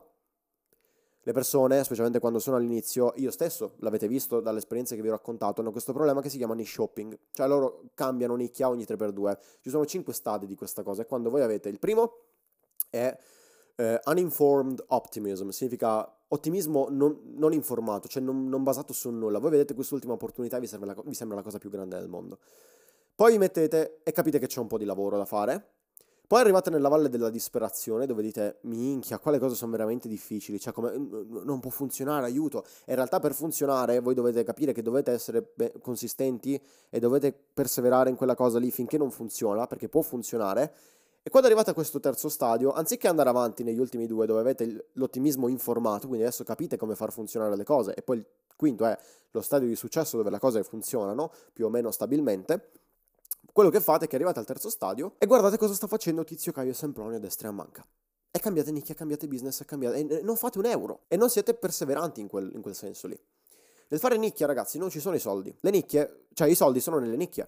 I soldi sono nello stesso modello di business e molto spesso fare i soldi nello stesso modello di business significa semplicemente diventare bravi a fare le cose base. Neanche tanto a fare le cose avanzate, ma diventare bravi a fare le cose base. Ora, vi serve anche chiaramente pensiero critico nel capire quando restare in una nicchia vi conviene e quando restare in una nicchia non vi conviene. Nel mio caso, eh, per esempio, mandare avanti il secondo story commerce di cui ho parlato, dove i margini erano discreti, sì, però la gente non tornava e dovevo spendere un macello di soldi in ads per acquisire clienti perché erano prodotti estremamente di nicchia, non era sostenibile nel lungo periodo, quindi ci, stava che lo chiudevo lo store, va bene anche perché comunque non era una cosa che mi sentivo di portare avanti a lungo periodo. Però, per esempio, mh, mm, mi rendo conto che magari lo store di cover, se avessi cambiato un attimo eh, impostazioni e l'avessi reingegnerizzato un attimo meglio, se magari avessi preso delle mentorship private, eccetera, magari avrebbe potuto funzionare. Magari avrei, sarei già arrivato a fare 50.000 euro al mese con quello store. poteva darsi. È un mio rimpianto, sarò sincero, magari ci riproverò, non lo nego, però questa è una cosa che ho dovuto imparare anche spendendo veramente tanti soldi e perdendo tanti soldi, scusate, in business che sono falliti come questi due e-commerce. Cioè, ragazzi, nel cambiare nicchia, nel cambiare modello di business in continuazione, non ci sono i soldi. Voi dovete imparare bravi a fare le basi, poi magari passate alle cose più avanzate. Però vi serve anche pensiero critico, vi serve anche perseveranza. Questa è una cosa importantissima, non, non, non, ce la potete fare altrimenti. L'altra cosa che ho imparato è che cash flow e margini sono tutto, ma questo ve l'ho spiegato in un certo senso già quando parlavo dell'e-commerce. Cioè, ragazzi, voi quando avete un business, la vostra priorità, e quando ho fatto quel piccolo rento sulla questione partita IVA, se andare legali prima di aprire un business o viceversa, ragazzi, voi dovete assicurarvi di avere cash flow, margini eh, cos- consistenti, costanti. Altrimenti non si può fare perché, ve la dico per com'è, ragazzi, i business vanno avanti con i soldi. E non con, con i profitti, cioè non con, con, la revenue, ok? Non con, i mar- non con, i, con il fatturato, scusate, mi, viene, mi vengono sempre i termini inglesi. Non con il fatturato, vanno avanti con i profitti. Cioè con, con, quello che vi mettete in tasca, che voi potete reinvestire nel business, o meglio ancora, magari ve lo staccate e cominciate a costruirvi il vostro patrimonio cuscinetto. Ma qui già andiamo su altri discorsi. Però i business funzionano con i profitti. Se voi non avete quelli, è inutile. È inutile.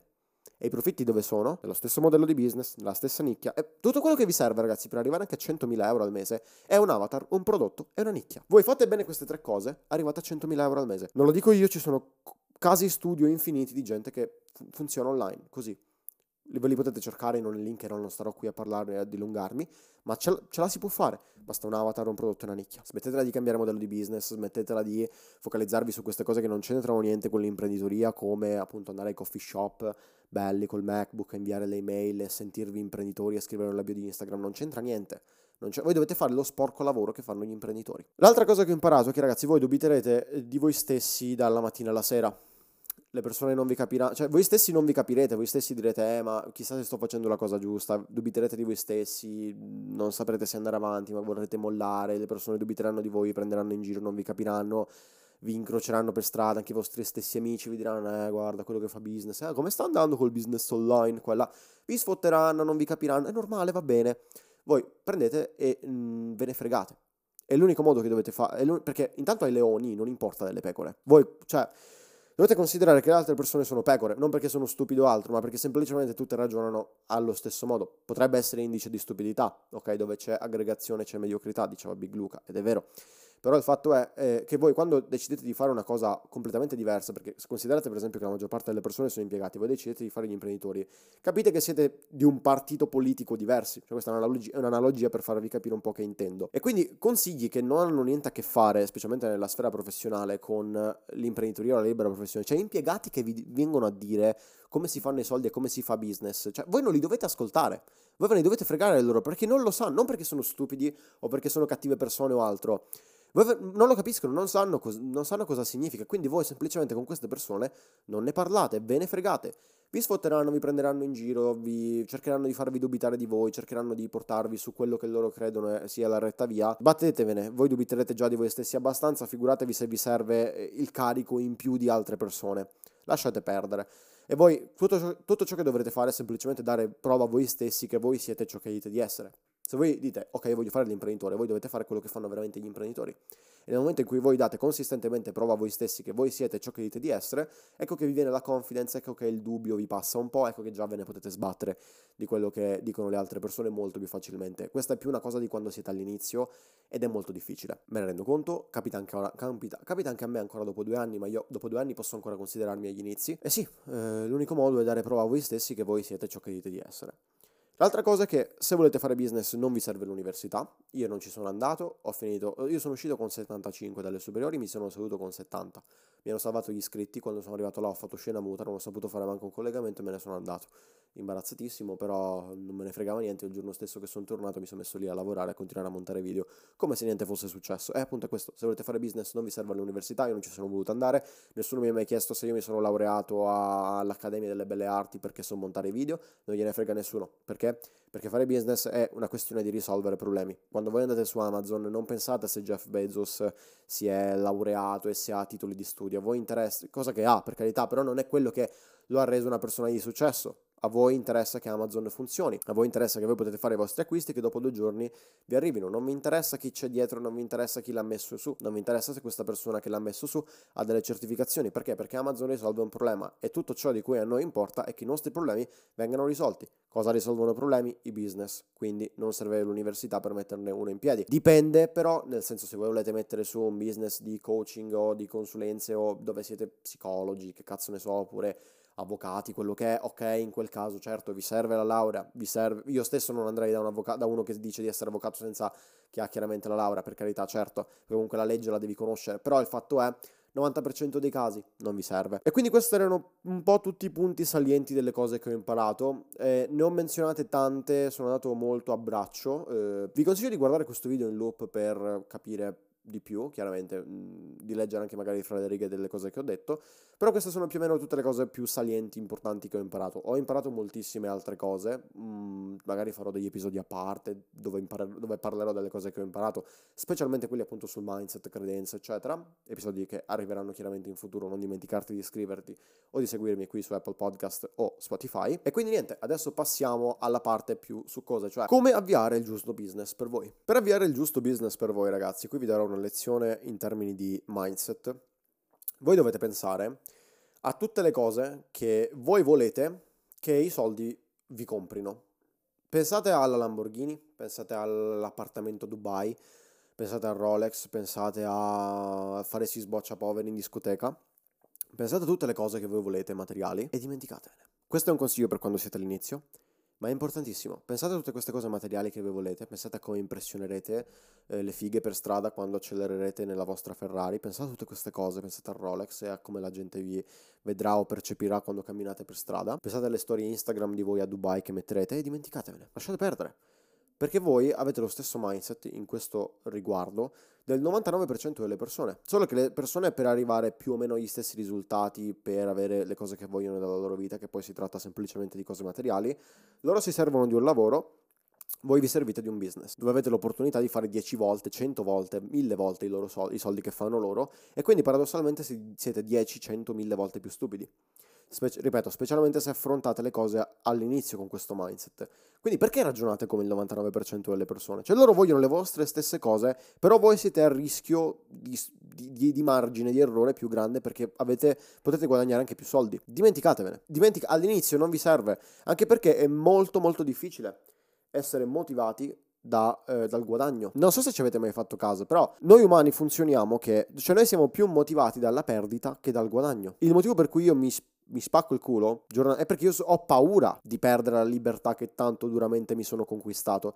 Ma la cosa che mi ha motivato, anche lì quando sono partito, non è stato il guadagno della libertà di poter vivere secondo le mie regole, eccetera, eccetera, tutte queste belle cose.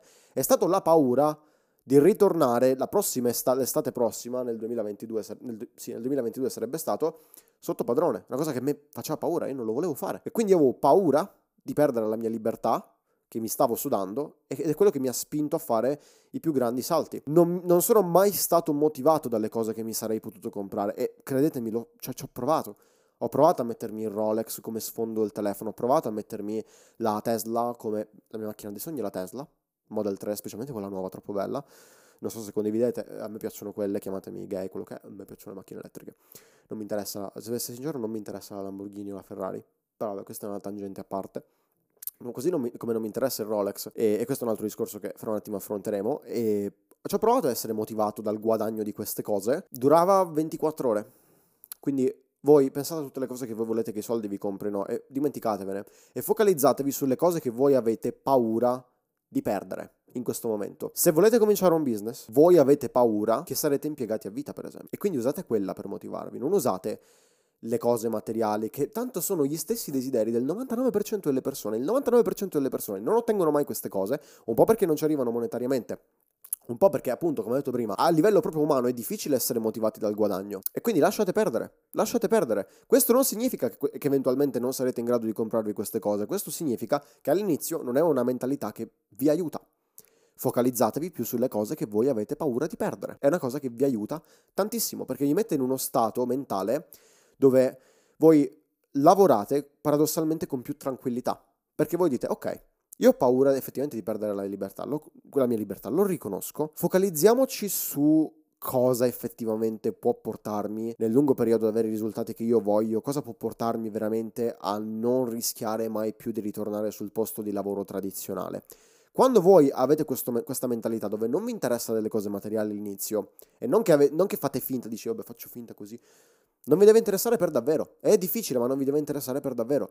Quindi il consiglio che io do sempre è cancella Instagram, via, perché quella è la maggior quest, quella è la fonte più grande di come dire, eh, influenza. Quando voi appunto cominciate così con questo mindset che non vi servono i soldi, voi siete pericolosi, voi siete potenti, perché una, cioè voi passate dall'avere questa cosa che volete fare i soldi subito perché voi volete queste cose materiali, al dire queste cose non mi motivano effettivamente, e ve ne renderete conto. Non avete lo stress di fare soldi per forza ora subito, anche se ripeto che i soldi funzionano con, con, il cash flow e con i profitti, e voi riuscite a focalizzarvi su quelle opportunità che uno davvero vi interessano, due davvero vi piacciono e finirete inevitabilmente con fare più soldi di quelli che potreste fare nel corto periodo. È così. Perché se voi non siete distratti, se voi non avete questa idea che appena avete 10.000 euro sul conto vi, vi andate, ve lo andate a svuotare perché volete comprarvi un date just, voi siete più tranquilli. Voi avete quella cosa dove dite voglio lavorare effettivamente su questo modello di business, mi interessa, mi piace fare questa cosa, ho un po' di soldi da parte, magari smetto di fare questa cosa che davvero non mi interessa, mi focalizzo davvero sull'opportunità che mi interessa rincorrere. È quello che sto facendo io in questo momento. Io sì, ho, ho sfruttato chiaramente quando sono cominciato perché non capivo eh, il mio lavoro per comprarmi magari le cose che effettivamente mi servivano e le cose che volevo anche. Poi sono arrivato a un punto in cui avevo abbastanza soldi in cui ho detto guarda io ci do un taglio un attimo col video editing, provo a focalizzarmi su altre opportunità. Cosa che ho fatto. Certo, in alcune di queste ho fallito, però non sono mai stato motivato né, sta- né mai sono stato distratto dalle cose materiali che pensavo di volere. Anche perché queste cose materiali, ragazzi, voi, cioè, intanto dovete smettere appunto di avere questa ossessione con lo spendere perché per diversi motivi. Perché intanto queste cose non vi rendono felici. Se volete sapere la mia, io mi sono comprato nel corso del tempo tutto quello che potevo comprarmi o che volevo non sono cose che mi hanno reso felice per più di 24 ore. Cioè, io sono, son, attenzione, sono assolutamente grato del fatto che ho un computer molto potente, che ho un telefono eh, all'avanguardia, che posso fare quello che posso fare. Sta registrando questo podcast. Dico, sono molto, molto grato per le cose che mi sono comprato perché me le sono anche sudate. Però non sono cose che mi rendono felice. Cioè, io senza i miei possedimenti materiali sono comunque chi sono. Queste, queste, cose non sono me. In più, io penso che sia completamente inutile uh, vantarsi di queste cose perché di avere queste cose perché possono esservi portate via in, da un momento all'altro. Cioè, io mi focalizzerei, cioè, io paradossalmente mi vanterei di più della persona che sono diventato in questi ultimi due anni piuttosto che di quello che sono riuscito a comprarmi. Perché queste cose, cioè il Mac mi si può rompere domani, cioè voi me lo, me lo possono portare via domani. Ma quello che non possono portare via domani da me è la capacità di dire ho perso tutto, posso ricostruire tutto fino a un certo livello. Chiaramente, perché non sono diventato multimilionario, né sono arrivato ad avere un conto a sei cifre. A 5 sì. Però il fatto è, eh, cioè, queste cose non le puoi portare via da me. E io sono più contento di queste cose rispetto alle cose che mi sono comprato. E quindi focalizzatevi sul costruire un carattere, focalizzatevi su diventare persone tutte di un pezzo, piuttosto che dire voglio la Lamborghini e voglio il Rolex. Perché questi sono desideri di livello 1. Non sono sbagliati. E non sto dicendo che voi non sarete, e non sono contro l'essere materialisti in un, in un certo senso, e non sto dicendo che voi eventualmente non sarete in grado di comprarvi queste cose. Assolutamente sì, io stesso ancora ho un paio di desideri materiali. Ripeto, io voglio la macchina, voglio la Tesla per esempio, perché io ho individuato che per esempio quella macchina lì a me piace ed è la mia dream car. Io voglio un bel io voglio una bella casa in mezzo alla natura, per dire. Quindi sono comunque desideri materiali, sono comunque legittimi, non sto dicendo che queste cose siano sbagliate, non prendete questo discorso out of context, semplicemente non vi aiutano all'inizio, non sono cose sbagliate, però non dovrebbero essere il vostro focus e queste cose non dovrebbero diventare chi voi siete, perché altrimenti è un problema, perché se vi tolgono queste cose voi che fate? E ve le possono togliere, ve le possono portare via. Quello che non possono portare via però da voi è il vostro carattere e le persone che siete, a meno che non vi sparano e vi ammazzano, però questo è un altro discorso, cioè questo è. In più la cosa che mi sono reso conto è che voi non volete effettivamente i soldi, ma voi volete quello che i soldi appunto vi possono comprare, che molto spesso non sono neanche cose materiali, ma sono rispetto e cose più profonde, no? rispetto, amore, eh, senso di unità, eh, senso di far parte di una comunità, tutte queste cose che sono più profonde e radicate in voi. E sono cose che io ho realizzato di recente, per carità, attenzione. Però questo è, cioè io non ho mai voluto i soldi, perché alla fine i soldi sono un numero nel conto corrente, ma non, non, ci puoi fare nulla. Cioè se voi poteste avere tutto quello che volete, basta chiedere, chi se ne frega se avete il conto a zero. È così. E quindi smettete di avere questa ossessione con lo spendere, col, col volere di più, specialmente all'inizio, ripeto, non c'è niente di intrinsecamente sbagliato, però all'inizio non vi serve, anche perché appunto voi non volete soldi ma volete cose più profonde. Queste cose più profonde ve le andate a conquistare diventando persone che si meritano effettivamente i risultati che voi volete adesso, ma arrivate a quel punto non, non ve ne frega neanche ad una certa. È gratificante per carità, però voi prendete più orgoglio ne, nelle persone che siete. La terza cosa, è il motivo per cui voi dovete smettere di avere eh, questa ossessione con lo spendere, con l'aver bisogno di più, è perché vi porta a fare decisioni di corto periodo terribili e voi a, non ammasserete, se voi continuate a essere in questo loop dove guadagnate e spendete, guadagnate e spendete, siete dei, degli impiegati glorificati perché intanto non smettete mai di lavorare o comunque non riuscite mai a ridurre le vostre ore di lavoro, cosa che vi consiglio di fare.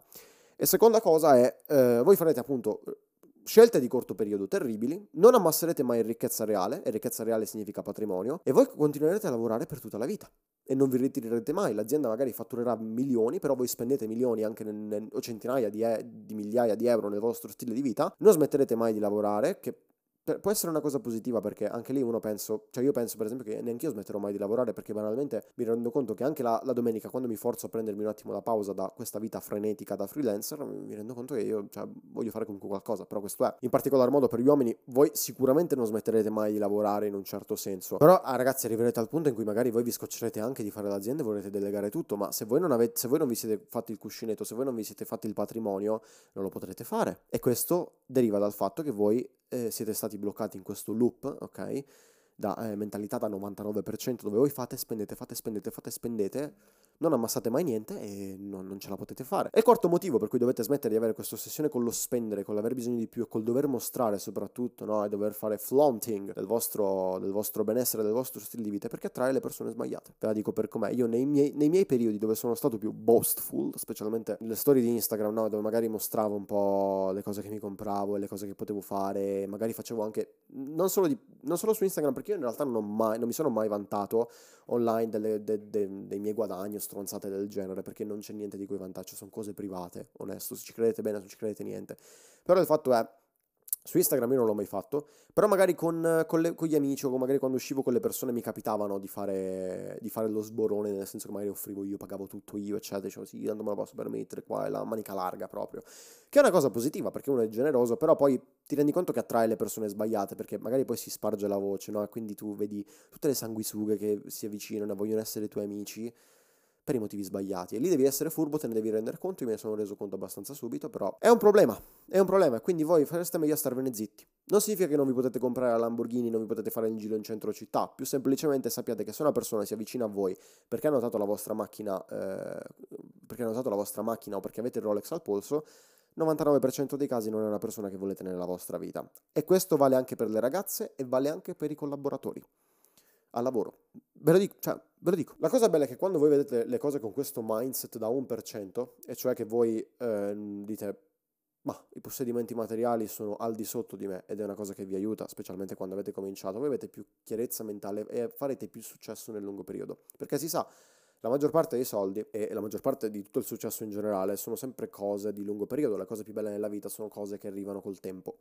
Lo sappiamo, quindi il vostro focus comunque all'inizio dovrebbe essere, certo, sicuramente fare il cash flow, però anche quello di operare in un business che davvero vi piace, di non essere distratti da questo stile di vita che vi sventolano davanti su Instagram, di non essere distratti da questi vostri desideri, di focalizzarvi sul creare la, vost- la vostra vita dei sogni. E per farlo all'inizio dovete vivere il più cheap possibile, dist- quindi ridurre comunque le vostre spese così che non avete pressione da, di, di, dover fare soldi adesso, concentrarvi su un lungo periodo e di lasciare perdere tutte queste cose esterne, che non significa che non ve le potete permettere, però ci arriverete, però arrivate al punto in cui queste cose non sarete, chi, cioè non saranno chi voi siete. Ecco. Quarto consiglio che posso darvi prima di, prima di arrivare al quinto che chiuderà questo episodio del podcast che è andato già per lungo, sto, sto a un'ora e mezza di registrazione, è quello che voi ragazzi dovete visualizzare la vita che veramente volete, perché è molto difficile farsi fare il lavaggio del cervello dai social media, io me ne sono reso conto su me stesso.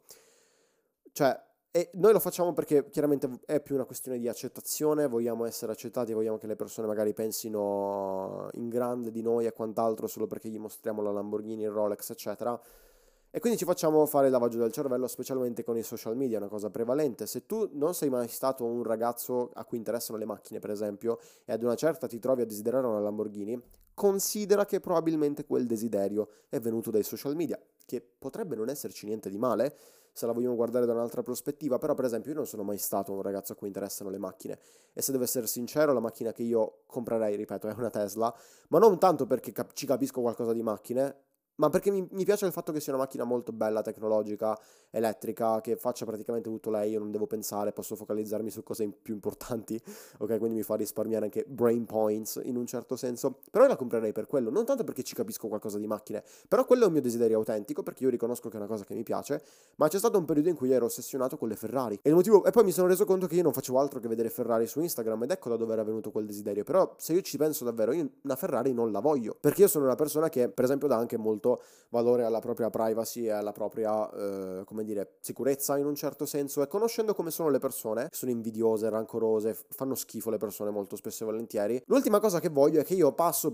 in giro per la città o per il paese, quello che cazzo è, e do nell'occhio con una Ferrari bella sfoggiante, poi arriva l'invidioso stronzo di turno e mi passa la macchina e me la graffia. E io, a che io devo scendere gli devo gonfiare la faccia e cioè vi rendete conto che poi anche una, vi mettete in situazioni pericolose anche ad una certa quando avete determinate cose e soprattutto le mostrate eh, in giro, che non è sbagliato avercele, però dovete farlo con cautela e voi dovete appunto visualizzare intanto principalmente la vita che voi volete. Cioè immaginate che impressionare gli altri o che essere accettati dagli altri per i vostri possedimenti non esista come concetto, non esista cosa co- come cose. E immaginate che voi avete tipo un miliardo di euro, potete comprarvi quello che volete, potete vivere la vita come volete, potete spendere le vostre giornate a fare il cazzo che volete. Come, le, come impieghereste le vostre risorse?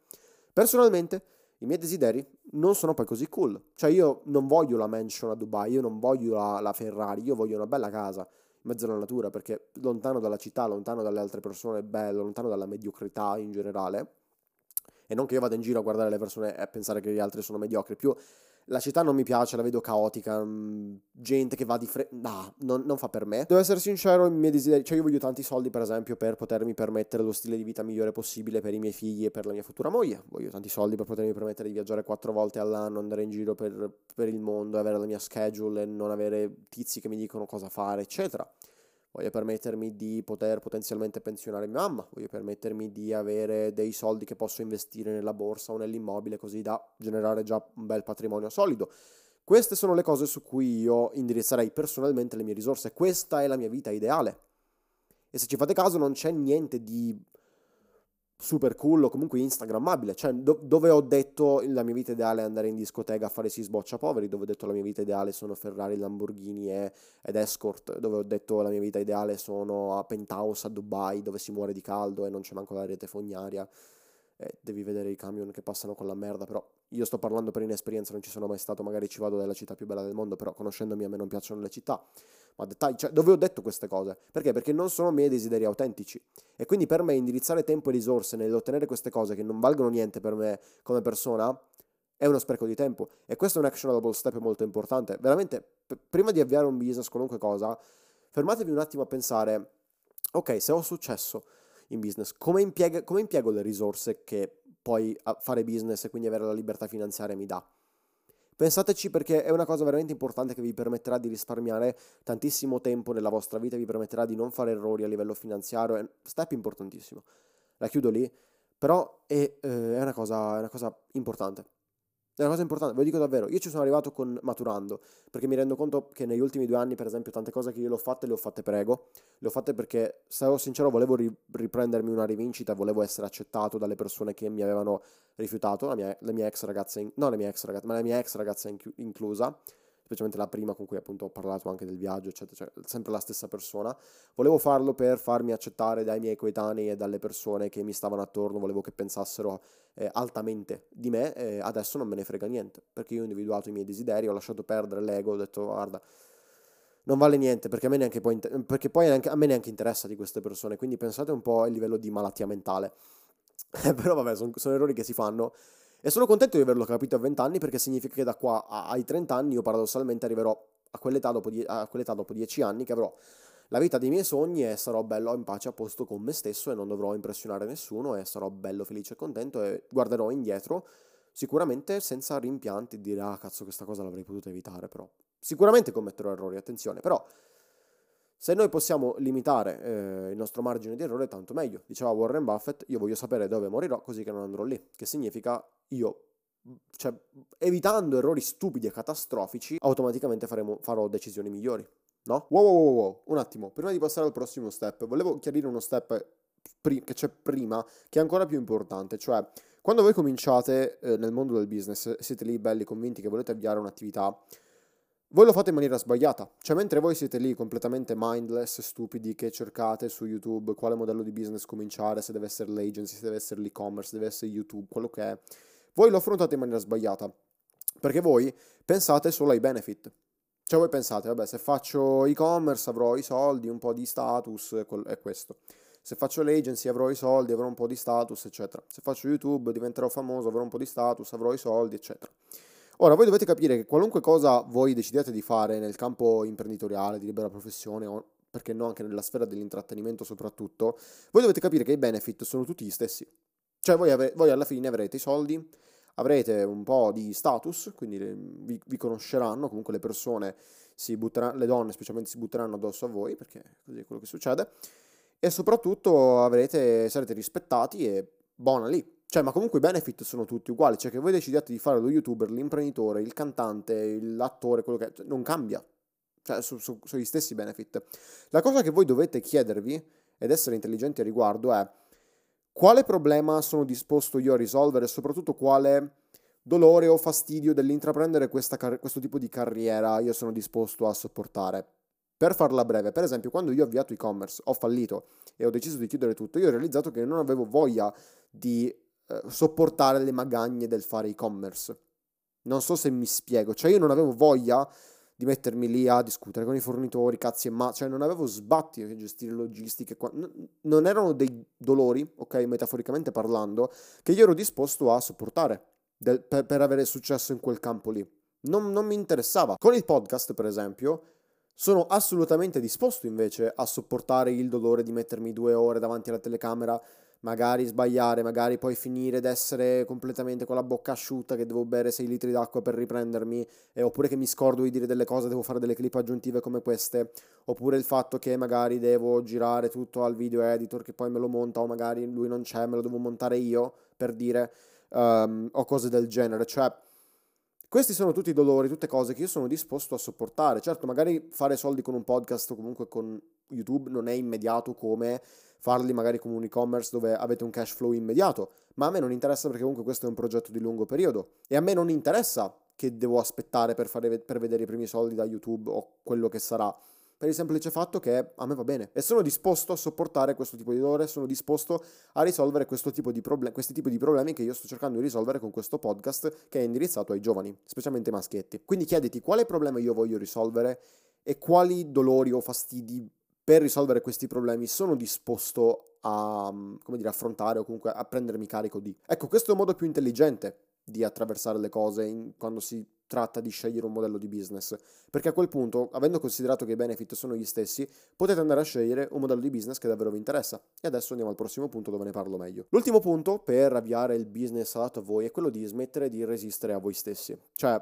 mh, per esempio, una cosa che per me è sempre stata chiara dall'età di 12 anni è che a me piace fare video e mi piace fare YouTube.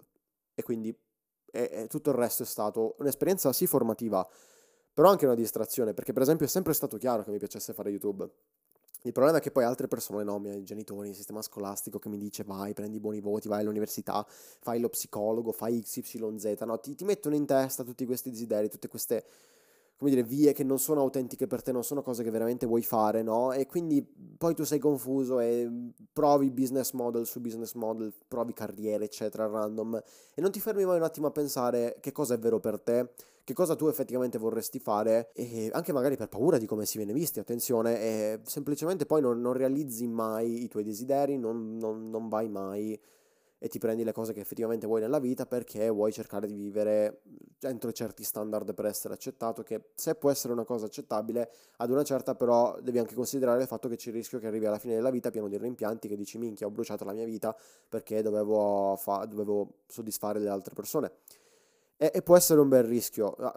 Nel mio caso, per esempio, è sempre stato chiaro che mi piacesse fare video, soprattutto editing, produzione, mi piacesse fare eh, YouTube in particolare, anche se non lo vedo io in questo momento come un business. Quindi non ha avuto senso in un certo senso per me, scusate il gioco di parole, continuare a focalizzarmi su altri modelli di business, continuare a distrarmi se, se ho l'opportunità di mettere tutta la mia energia e focus in delle cose in cui sono già bravo, in delle cose su cui posso fare double down per diventare ancora più bravo e diventare a in questo caso magari anche con un'attività di video editing professionale, magari scalarla, fare ancora più soldi, eccetera, cioè fare double down sulle cose che so fare già e diventare ancora più competente piuttosto che raddoppiare il mio numero di problemi, cambiando modello di business, cambiando nicchie, eccetera. E quindi questa cosa è sempre stata chiara con i social media, con le altre persone che arrivano e ti influenzano, uno poi tende a distrarsi. Quindi il mio consiglio è smettete di resistere voi stessi, guardate un po' magari specialmente nel vostro passato perché aiuta e guardate un po' le cose magari che vi piaceva fare da, vi piaceva fare da piccoli. Molto probabilmente quelle cose lì le potete monetizzare. Ora, se da piccoli vi piaceva dormire e cagarvi addosso il pannolino e urlare, non credo che sia monetizzabile, potete aprire un business di pannolini, però, vabbè, per buttarla sul ridere, chiaramente, però non, cioè, fatelo entro chiaramente certi limiti, di, entro limiti ragionevoli, ecco, però il consiglio è smettete di resistere a voi stessi, perché tutto poi diventerà molto, molto più facile. Spero di essermi spiegato, specialmente con quest'ultimo punto. Sono esausto perché sono nella zona da un'ora e mezza. Sono stanchissimo, però questo conclude questo episodio di questo podcast. Se sei arrivato fin qui, complimenti, hai un attention span da veramente top 1%. Grazie per aver visto il video completo. Lascia un mi piace, iscriviti al canale, condividilo con amici a cui può potenzialmente interessare. Condividilo nelle storie, fai quello che ti pare. Se mi ascolti da Spotify o Apple Podcast, lasciami una recensione e inizia a seguire il podcast se questo è il primo episodio che ascolti. Noi ci vediamo la prossima domenica. Ciao.